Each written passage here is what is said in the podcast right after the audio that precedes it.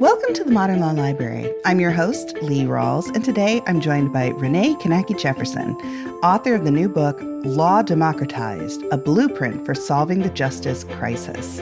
Renee, thanks so much for joining us. Thanks for having me. It's great to be with you. So, Renee, the first time I was made aware of your work is actually when the ABA Journal featured you as a legal rebel in 2013. And that almost mirrors the time period that you're kind of looking at with this book. So I would love to first hear about um, what your work the last decade's been about to let readers know what this book is all about.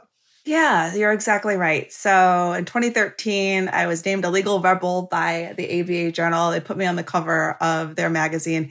I have to say, back in 2013, I really thought we would be much farther along a decade later in the issues that I write about in this book, which is primarily focused on access to justice, very broadly speaking. So not just for folks who need legal aid and may or may not be able to get it, but especially for people who might not qualify for legal aid, but can't afford a lawyer for three figures or more an hour and still need legal help and might not even recognize that they have a legal problem.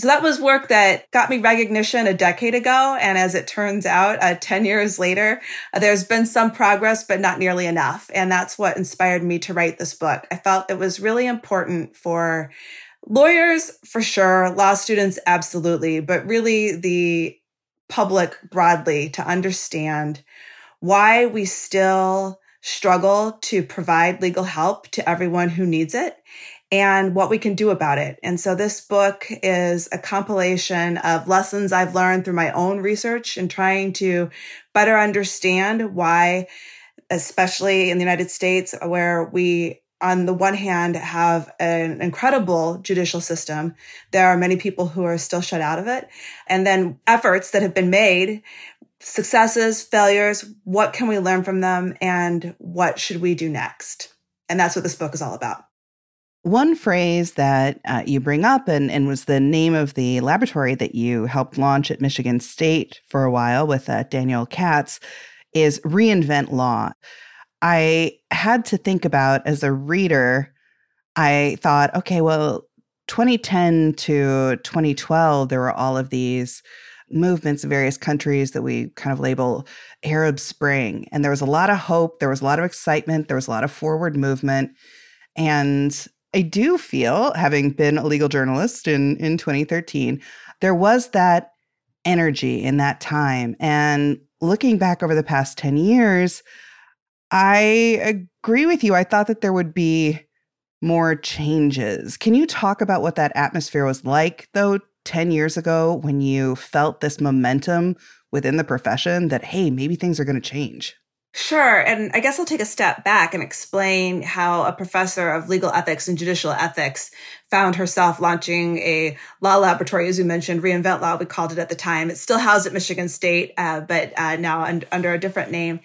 And it's because I was looking around me and in um, really 2008, 2009, 2010, and finding that students who I was trying to encourage to go out and find a rewarding and meaningful career in the law, uh, that they were really struggling to find a job at all. And for those who wanted to uh, maybe try to help people who needed legal services, who hadn't received them before, and to try to do it in new and innovative ways, the ways that we had seen other professions disrupted, like travel, for example, that the law uh, just hadn't gotten there. And so I, I, wanted to do something more than just teach my students in the classroom. And so that's what helped motivate and inspire creating this concept of a law laboratory. And you mentioned the hashtag. So yes, we had a series of these reinvent law conferences uh, across the country and in fact around the globe uh, in the UAE and in London.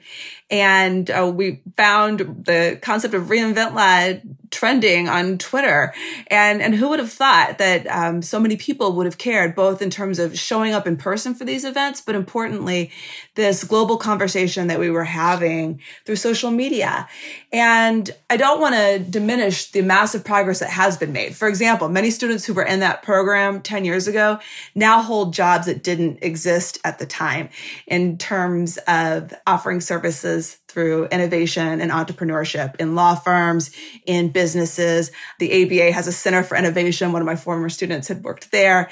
And so uh, on the one hand, there has been real measurable progress, but I guess I just thought it would be exponentially more 10 years later. And so for me, writing this book was an opportunity to reflect on my own journey in learning these things, but also to help anyone who wants to understand where the legal profession in the United States has been, why it's regulated in the way it is, and what needs to be done in order to expand justice more fully, uh, rather than having to sort of navigate and wind their way.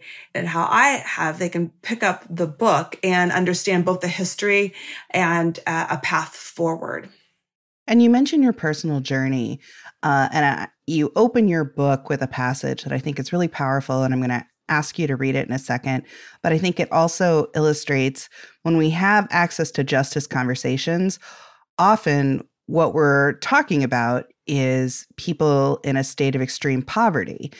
And that's not a, that's certainly part of it, but that's not a reflection of the actual everyone who needs help and access to legal services. You have a statistic where you say 87% of households who are facing legal needs don't necessarily even seek out uh, legal help. But I would love for you to read that passage from your book because I think it's so powerful and really shows how anyone can get into a state where they desperately need legal help and have no idea or, or way to to access it.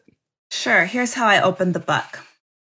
A priest is here to perform your last rites, a nurse whispered into my ear. What I really needed was a lawyer. At that moment, my temples pounded with the worst headache of my life. I struggled to adjust my arms and legs against tight nylon straps binding me to a metal gurney. My eyes squinted in the too bright light. Emergency room technicians and doctors spoke in code. The little few bits I could understand terrified me. She's too young. University of Chicago graduate, a lawyer, so tragic. Neurosurgeon on standby. She has kids. Couldn't remember who's president. There's a space in the neuro ICU. Need to keep her at least a week. I was only 35 years old, the mother of two toddlers, on the brink of entering the tenure track job market as a law professor, and blood was pooled in my brain. The prognosis? Not good. My mind raced with questions about the imminent termination of my employment contract as a university lecturer, the recent conversations with my then spouse about divorce, the manufacturer whose drug made me faint and hit my head, the will I had not yet prepared to protect my children. I faced multiple problems that required legal help. And yet, even as a lawyer myself, I did not know what to do. Most people hopefully never find themselves as I did bound to a gurney while declining a priest's reading of their last rites. But my plight of facing multiple unmet legal needs alone is not unique. Studies show that at any given time, the majority of households in the United States face two to three legal problems without a lawyer or other assistance. Most do not even recognize that their problems could be solved through the justice system or legal tools. Well, thank you so much, Renee. And I'm glad you made it through. That was a very powerful way to start out the book and had me very concerned, even though I knew you were still with us. Yes, and I've recovered fully, but thank you. I appreciate it. One thing that just really strikes me is you say, you know, I, I was a law professor, but I still just felt you felt so overwhelmed and like you didn't know how to get this particular legal help. And when you think that that's the state of legal access, that's terrifying. You had all of these kind of legs up when it came to knowing about the justice system, and yet you still felt like there was not help available to you. Yeah, and it you know it, it makes me think a lot about uh, what does it mean for someone who doesn't have a lawyer in the family and, and and isn't thinking about these things at all. I'm a first generation lawyer, so I I grew up with the law not being accessible to my family or me. I can look back at things that happened as a child growing up and thinking, you know, we we really could have used some legal help along the way. And so this book is written both for those of us in the legal profession who really need a call to action, eh, but it's also chock full of tools and ideas and ways that individuals can think about how they're better prepared when they are facing challenges and how they can access legal help, uh, not necessarily through a lawyer all the time. Uh, sometimes it's about being able to educate oneself or use you know uh, increasingly emerging legal tools that are available to us where you don't need a lawyer at all necessarily to solve that legal problem but how we make that more accessible available and importantly widely adopted by the public is a major goal of this work well, we're going to take a quick break to hear from our advertisers. And when we come back, I'm going to ask you about a, a provocative sentence in the book filing court documents, serving legal papers, collecting electronic signatures, all critical parts of the litigation process, yet ones that are time consuming and error prone. But what if you could do more straight from your case or document management software? InfoTrack automates data entry, document selection, tracking, and information syncing across all these core tasks and more by integrating with your core systems like Clio, Smokeball, Leap, MyCase, and others. Spend more time on substantive legal work and less time on busy work. Learn how simple it can be at infotrack.com/simple. Delegate out those tasks that take up your time. Stafi can help you with your legal, administrative, marketing, and even client-facing workload. Hiring Stafi's top notch bilingual virtual staff means Stafi does the recruiting, hiring, and training for you. Then, if you need a change, Stafi handles it. You get to concentrate on your strategic work. Schedule a free consultation at stafi.cc. That's S T A F I dot cc and get $500 off with code HAPPY24. Welcome back to the Modern Law Library. I'm your host, Lee Rawles, here with Renee Knake Jefferson, author of Law Democratized.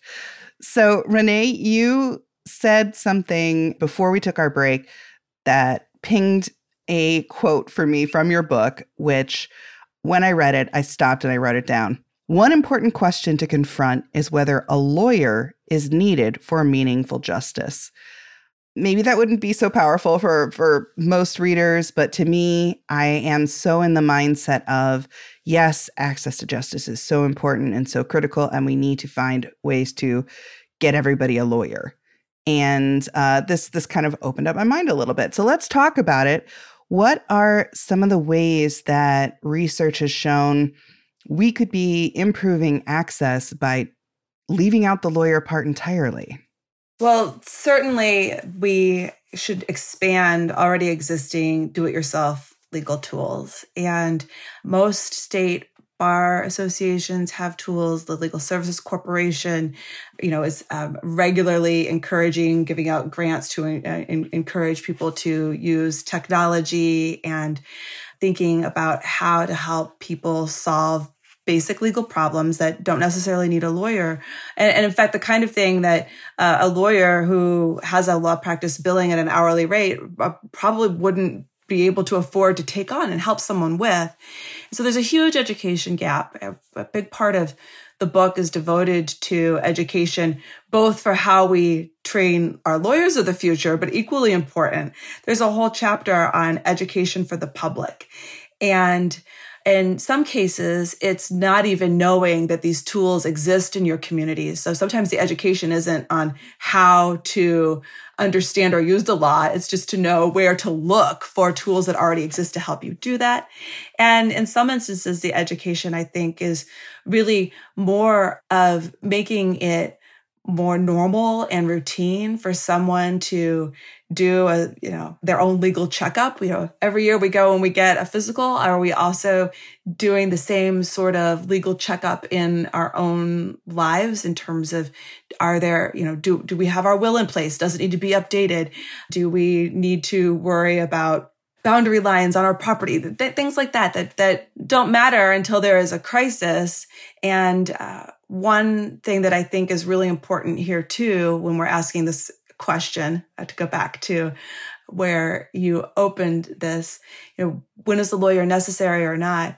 There's also a role for education to play here to prevent, you know, preventive justice, to prevent the legal problem from happening at all.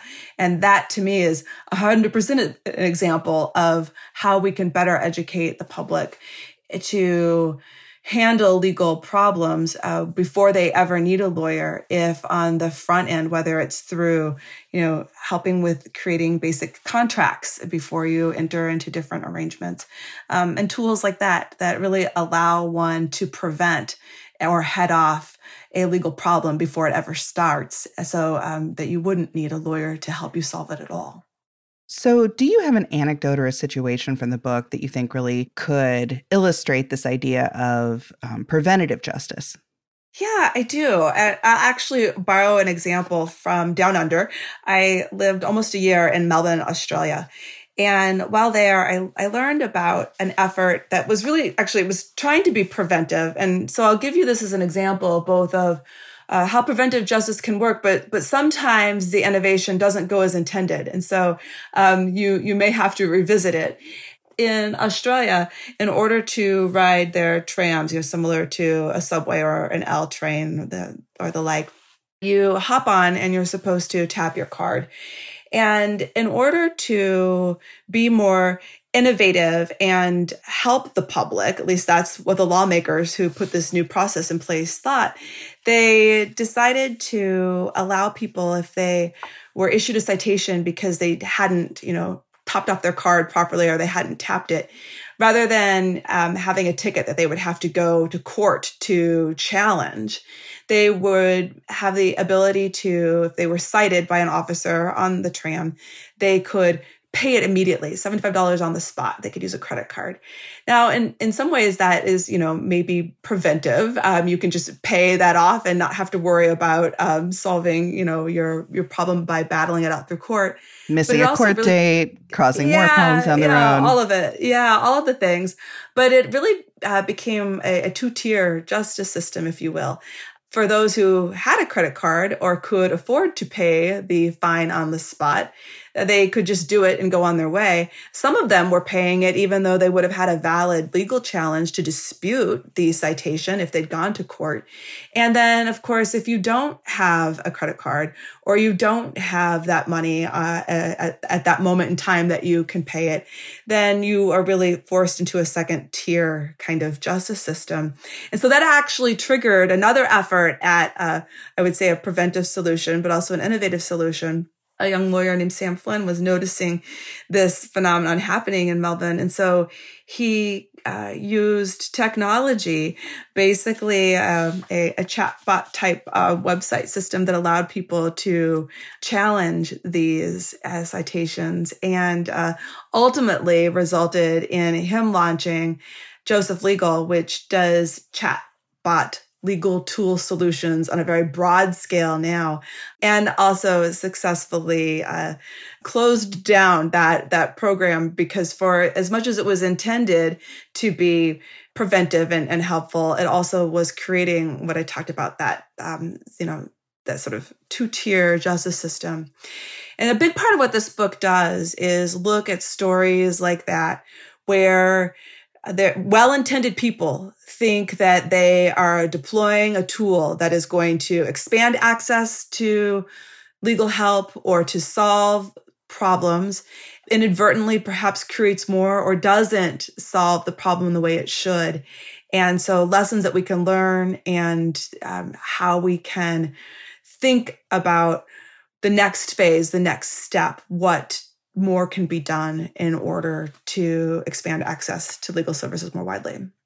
And to be honest, that's one of the things that I find very valuable about the book is that you are going back and not not an exact chronicle of everything that everyone tried to increase access to justice or, you know, reinvent the law over the past 10 years, but you are compiling some of these programs. One of the ones I found interesting, and, and I do think that it's notable that the one that you just spoke about and the one I'm about to speak about, uh, you know, this isn't happening in the United States, but it is the move in the UK to put in like legal help kiosks in grocery stores like Tesco. And it is one of those ideas that's thrown around like, oh, well, this will, you know, now finally middle class people who may be hesitant to look up a lawyer go into a lawyer's office, oh, it'll be right there. They can write their wills. It'll be great. And, you know, in practice, things don't always Nobody wanted it. no one wanted it. They were like, no. Nobody wants their will while they're getting a gallon of milk. I'm here to pick up groceries. I'm not actually here to write out my will and testament. no, yeah. The, the only, um, the one success in that vein is the co-op uh, legal services in the UK, which put everything online, right? So as it turns out, people do want these tools, maybe in the privacy of their home, but not when they are shopping for groceries or picking up a newspaper or getting a, a cup of coffee, um, which were all different ways that over the past decade, people who are trying to bring legal services to those who need it, uh, you know, that was an initial thought. And certainly a decade ago, we were all thinking, yeah, that, that can make a lot of sense. Let's bring the legal tools to where people are doing their day to day business, you know, not dissimilar to how, uh, say, Walmarts across the country added banks for uh, people who are unbanked or didn't have, uh, you know, checking accounts into where they were shopping, and and that that worked. There was traction there, but not so much with legal services. At least, at least not yet.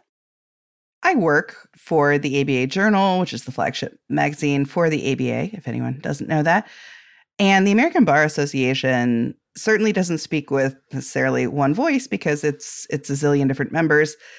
I've heard a lot of back and forth about legal services discussions happening within the association, and you've certainly been part of that. Um, you were part of the Commission on the Future of Legal Services back in 2014. Where have you seen the areas of the most pushback you get from attorneys when you try and present them with these suggestions for changing legal services? What are attorneys most afraid of when it comes to changing our current system? I think the primary concern, at least on a surface level, is articulated in protecting professional independence of lawyers. And so it, here in the United States, most states, uh, there is a rule in place based on American Bar Association Rule 5.4 that prohibits outside ownership and investment in law practices. I say most because that is changing. DC has always had a little bit of an exception to that. And um, Arizona and Utah are the most vibrant examples of moving away from that entirely and allowing for innovation in terms of the business structure and business model for the delivered legal services. We can talk more about that.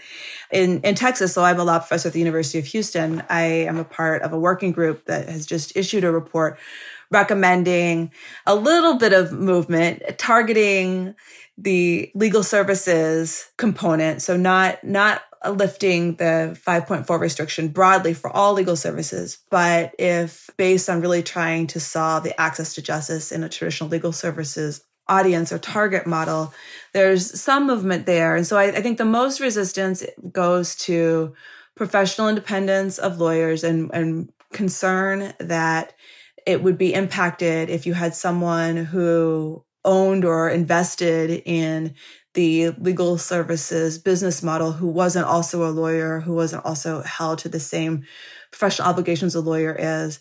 But I think that that argument is going to have to increasingly give way, uh, especially as we see, I think with the movement we're seeing in Texas, we're going to see more and more states, at least for, say, you know, up to maybe 200% of the poverty level or so, being able to serve that group with law practice models that allow for outside ownership and investment, and then seeing what's happening in Utah and Arizona, I think it's going to be harder and harder for the profession to say, no, we can't do that because we're worried about professional independence when we are, are seeing some success.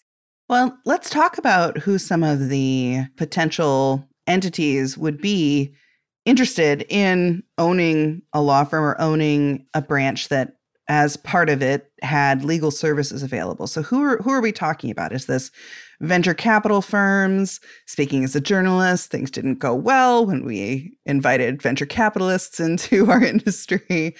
Uh, who who is interested in owning a firm or a branch that does legal services, but who is not a, not a lawyer and and they're not subject to or uh, you know at the moment they're not subject to legal ethics.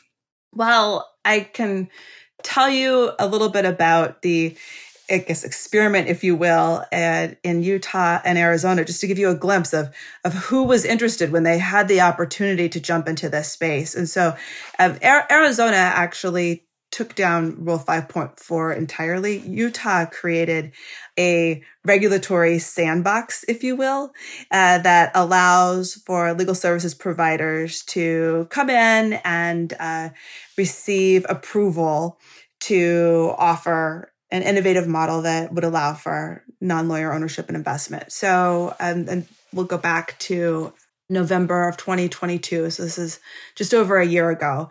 The Utah Sandbox had received 90 applications.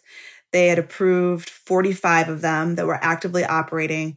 And you know, to answer your question, it wasn't just venture capitalists who had applied for the ability to come into this market and offer services. These included, the entities included law practices, software companies, chatbot providers. They offered services ranging from startup counseling, immigration work, personal injury, life needs like housing, employment, and more and so it's it's a really it's a it's a, a broad range. I mean, um, one of the entities is run by a group of nuns from Holy Cross Ministries, training community health workers to provide bilingual legal advocacy for medical debt issues.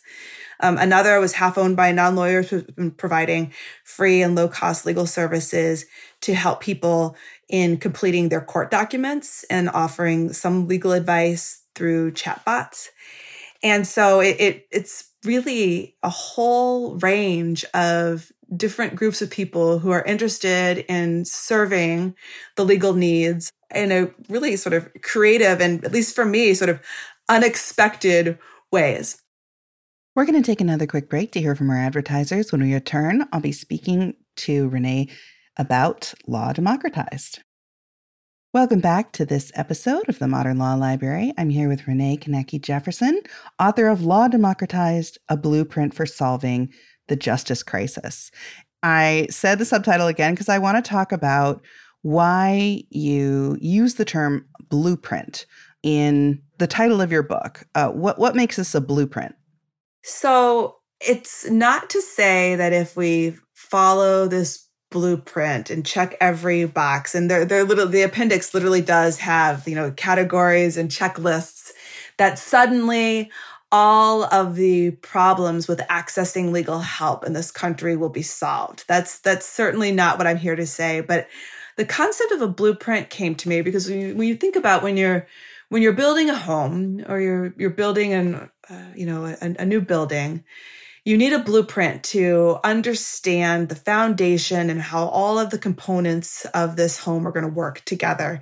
When it's built though, and people move in and they're living in it, it's, it's not that the maintenance is done or the work is done. There's, there's constant repair. Any, homeowner knows, um, you're going to have repairs. You're going to have things that might not work right. You're going to have to get it fixed. Sometimes it's a fresh coat of paint. Sometimes you need a whole new HVAC system. But, but if you have a good blueprint for your foundation, then you're able to build upon. And for me, I I have felt what was really missing, at least in, in my own work, was a broad understanding of what so many different groups have been working toward for not just, I mean, we've been talking about the decade of, of my work, but really more than a hundred years. I mean, I go back in the book and I lift quotes from ABA reports from the 1930s, and they literally could have been written about the state of the profession today. And so for me, this blueprint is both laying out the plans for a solid foundation, but also really collecting the history, learning from the history of what's been done before by so many groups, uh, by attorneys, by advocacy organizations, by bar organizations, bar associations, individual advocates, judges, law schools, the legal tech industry, legislators, research centers, all of them. I bring all of them together under a handful of different themes in the blueprint, both to remind us all of the history and the lessons we've learned, but then also really a, a, call to action for people to see this as not just a problem to be solved in an individual silo, but just like for a house to work, you need the blueprint that shows where the plumbing is, where the HVAC is, where each room is going to go. Uh, we really, I felt needed that for our justice system. And so that's why I went with the idea of a blueprint for justice. Another way that to me kind of fits in is when, uh, you know, much like how the ABA writes its model rules as just models, as, you know, you can tweak this to conform to whatever your state constitution demands of the legal profession, et cetera, or or what your needs are. One thing I really liked about the book was at the end of the chapters where you've outlined the problems, you've outlined some of the solutions you end chapters by having recommendations. And to me, it's a little bit like when you are selecting a home kit and they're like, well, do you want to add a solarium? Do you want to have, you know, exactly. an extended laundry room? Well, here's here's a recommended, you know, it's a program that someone tried. And then you give people the footnotes to say, yep, this is how, how they did it. Can you talk a little bit about that structure for your chapters and uh, why you include those recommendations at, at the, the back? Absolutely. So first half of the book is diagnosing the problem, right? So for people who aren't familiar with the reasons why we have the the justice crisis in this country that we do and this is and i should also say is I, I, focus on the civil side you know we could write a similar book about our criminal justice system but i'm really focused on civil legal needs here and so the, the first half of the book is really a a short history of why we are where we are. And then the second half is a cataloging of the efforts that I have seen over the years that some of them I have studied and researched. Some of them I have rolled up my sleeves and been directly involved in, um, including the work that you mentioned earlier that I did as one of the co reporters for the ABA's Commission on the Future of Legal Services from 2014 to 2016. But I really felt like in, in writing this, I draw a lot from more technical work and research that I have published in law reviews. And I wanted this to be something more, something really concrete, something tangible that, you know, someone who eh, wants to write to their local representative can say, here's what we need you to do, legislator, to help solve this problem. Someone who is, you know, volunteering as a lawyer to serve on a committee in their state that's looking at access to justice issues can you know pick this up and say here are some concrete things we can do. I really wanted this to be more than just an academic studying examining and diagnosing but i wanted it to be actionable and something that anyone could pick up and uh, you know if, there's there's lots of uh, checks for judges to check boxes too, right? You know, uh, we often don't necessarily immediately think about uh, judges as being innovators in solving legal access issues, but especially in state courts, and especially I think about the power of the Chief Justice of the highest court in each state. I mean, that's where we've seen tremendous reform in some states with uh, more accessible court forms, for example, in you know plain English that you can easily use on your phone, and even something as simple as implementing a text message system to remind people of their court dates. Like those are easy things that judges can do, and so the design for the second half of the book, which is really the it's a, a very long-winded blueprint in some ways, is both to show options, but then also identify specifically who would be responsible for implementing them so that readers who want to see some of these things brought to fruition aren't just inspired by the ideas, but actually have a concrete plan to be able to say, okay, here's who I need to go to to advocate for this so that we can get it done. And not to be the person who brings up COVID 19 in all settings, but I really think the amount of change I've seen judges be willing to institute in courts since the pandemic, it's encouraging in a lot of ways. You know, I think that for some judges who maybe were would have been more hesitant to implement technological changes, they're more open to the idea because they've seen, oh, Well, when we were forced to meet remotely, uh, turned out it was just fine and we could have these hearings remotely and we didn't need everyone to, you know, so come into the courthouse. Do you think that that has opened up some possibilities when it comes to getting people more on board with changing how we've always done things? I do think that's right. There's certainly sort of two components to this. The first is everyone had to adapt. And so our, our lived experience as a country, as a world, having gone through COVID 19, is that all of us lived through having to adapt the way we interact in our personal and professional lives and, and absolutely our courts weren't spared for that so from that so when one goes through something personally understands it personally i think that that is a really important moment that someone like me can now capitalize on and say, and, and now here are some other changes that you, you can embrace. And then also, even for people who resisted it, the fact is, as you said, a lot of, a lot of it worked. And so there was, you know, I think we've seen more adoption of, especially remote technology than we ever would have. It, it probably would have been another decade plus, but um, that's sort of one thing that we can take away from the pandemic.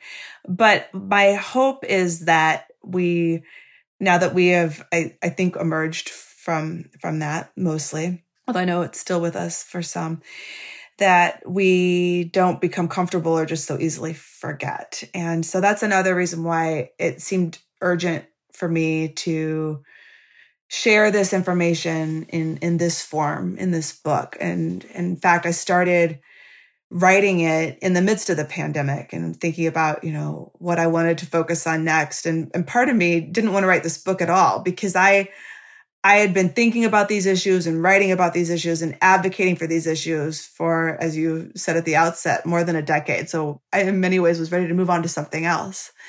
And I realized, but just because I've been thinking about them and writing about them doesn't mean that everyone else has. And we have this moment where collectively we've all gone through massive change and adopted some, not all, but some of the things that I and others have been championing for years for the profession to embrace. And so perhaps this was the exact right moment to collect the things that had been done to share them in this blueprint form and hopefully capitalize on this opportunity where everyone had to be a little bit innovative uh, to push them to innovate even more.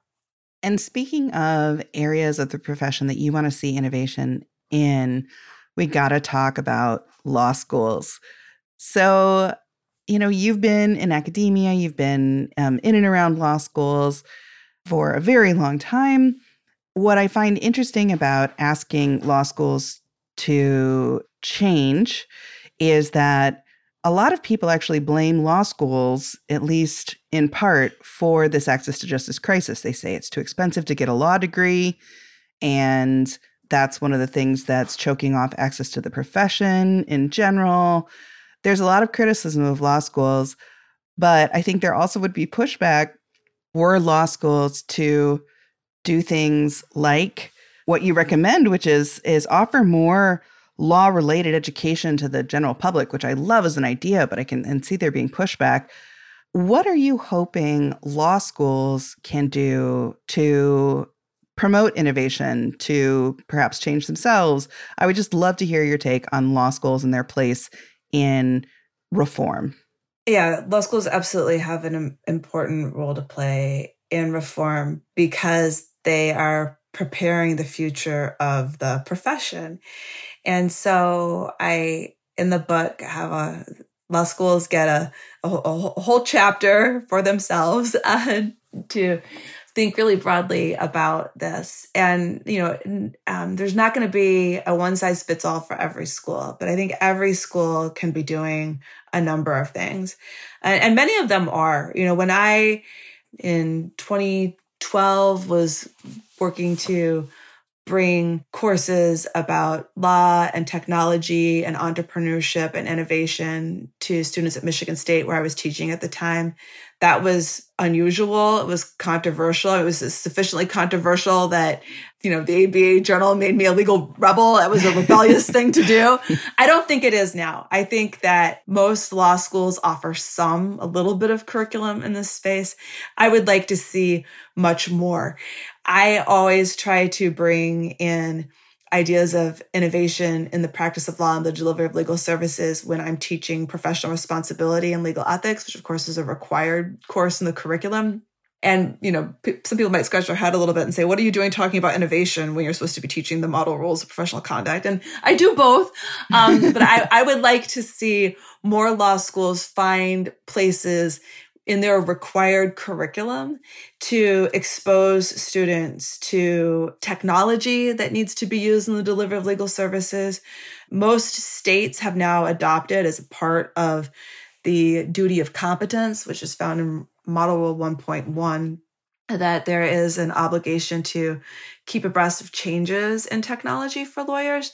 I, I think that that means law students should all have you know basic training in um, technology tools for the delivery of legal services and that we should be infusing entrepreneurship and innovation throughout the law school curriculum i also think that when we we're reflecting on a legal profession that is going to be focused in the future on solving the access to justice problem that i confront in this book it it involves a lot more than just technology and innovation too. We need to be developing meaningful pipelines for a profession that reflects the diversity of the public it serves.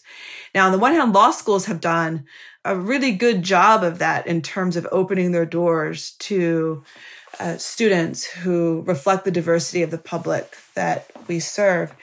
But the networking that happens even beyond law school, though, is coming up short because when we look at at leadership roles in the legal profession. It does not reflect that diversity of, of who's being educated. And uh, law schools can't do everything, but I do think that there is an obligation for law schools to be involved in the pipelining and training that happens even once their students leave the, the law school. And that goes to how we are training lawyers um, who didn't benefit from coming through law school in the last five to 10 years, for example, not only in terms of technology tools, but also in thinking about um, implicit bias training and leadership development and cultural competency. And so that's, you know, both for law schools now, but also to be thinking about how they support their law graduates in this, in many ways, very changing market for legal services. So those are ways that I think that law schools can step up and to your point, explain their value.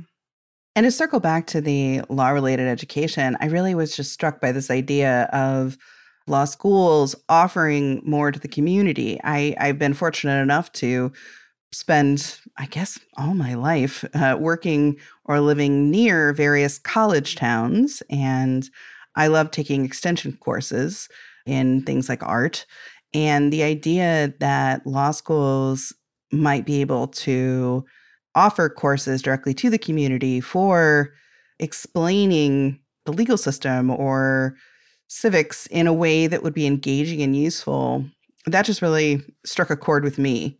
Do you know of any schools that are doing this at the moment, or this just was a recommendation that you had? So both a recommendation, but in part inspired by uh, when I joined the faculty at the University of Houston. Uh, so the the People's Law School by Richard Alderman was operated for many years, and now he has moved that online. But it was actually a convening of, you know, it was it was free um, to people in the Houston community could come and learn about you know basic legal rights and entitlements, and that's exactly what I I see law schools having an important role to play in the idea of both a public education campaign about uh, legal problems and, and how to solve them, but also more broadly about civics and and the rule of law. I, I do think that we are at a unique time right now in this country where the public is appreciating more fully the role of lawyers in the pre- preservation of our democracy and and also why it is important to understand how our government works and what legal rights and entitlements individuals have. And so I would like to see law schools step into that space more boldly and to think about educating not just the students who fill our seats, but also educating the public that we hope our graduates will serve. And uh, in a couple of ways, both to help individuals know about their own legal rights and entitlements and perhaps to be able to help themselves, but also, frankly, to know when they do need to hire one of our law students who has graduated to become a lawyer and how they they navigate that. And so, I, I think that there is a place for law schools to think more broadly about their role in educating the public. And finally, I cannot have a professional responsibility expert on my show and not dive into one of the I would say, more recent and controversial areas, which is the use of artificial intelligence. You in the book say that you you see a real space for AI technology to be used ethically to to help people solve their access to justice issues. And I know that there are a bunch of people who are very nervous about artificial intelligence. I would just love to hear what your thoughts are as we end 2023, begin 2024.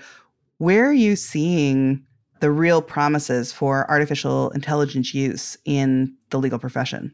So, the real promise is to be able to, for lawyers, offer services that always have, but to be able to do it, you know, faster, more affordably by leveraging the AI tools. For the public to be able to create you know basic legal documents and um, and pleadings and things that they might need to be able to do that on, on, their own. That's that's the promise to do it fast and affordably. And of course we know all the risks right? I'm, I'm sure you've seen the headlines um, I, I, I, don't understand why this keeps happening but lawyers seem to keep thinking that they can go to chat gpt and ask it to you know write a brief and they don't double check to make sure that the cases that are being cited in that brief actually exist. And it's been multiple times. I, I know that's why I'm like, I don't know why this keeps happening. Um, so I, I think those are the risks, right? Not being able to necessarily trust the AI. And so as a legal ethicist, I would say two things about that. One, I don't know that we need a lot of new professional conduct rules to govern how we use AI. I mean, it, as a lawyer, you can never you know, make up a case and cite that in your brief and submit that to the court, whether Chat GPT did it or GPT-4 did it, or whether you just did it in your own mind. Like the ethics rules all would prohibit that. So on the one hand, I don't think we necessarily need new professional conduct rules to govern how lawyers are using AI in their work. But I also think, and I appreciate that ABA President Mary Smith has, uh, as one of her initiatives this year, a commission that is focusing on the use of AI in law practice, because we do need parameters to understand how we can trust the information. And the information that emerges from AI is only as good as what's going into it.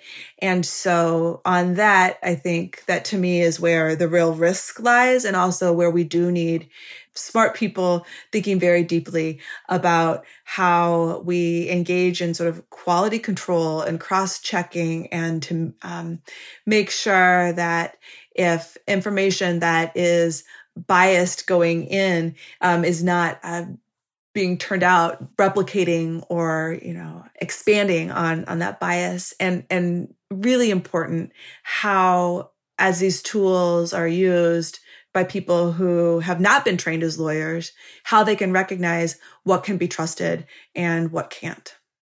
Well, Renee, thank you so much for joining us for this episode of the Modern Law Library. If people are interested in picking up Law Democratized or in finding more of your work, where could they do that?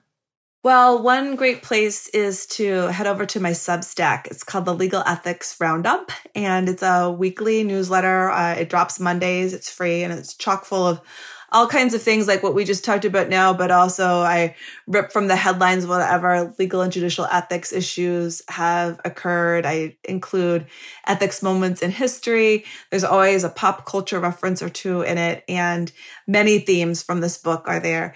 And then uh, you can find Law Democratized wherever you like to buy your books. So whether that's on Amazon or your local bookstore, uh, you will find Law Democratized waiting for you. And thank you to you, my listeners, for joining us. If you enjoyed this episode, please rate, review, and subscribe to the Modern Law Library in your favorite podcast listening app. If you want to get in touch with me to recommend a book or make a comment on this episode, you always can do that at books at abajournal.com.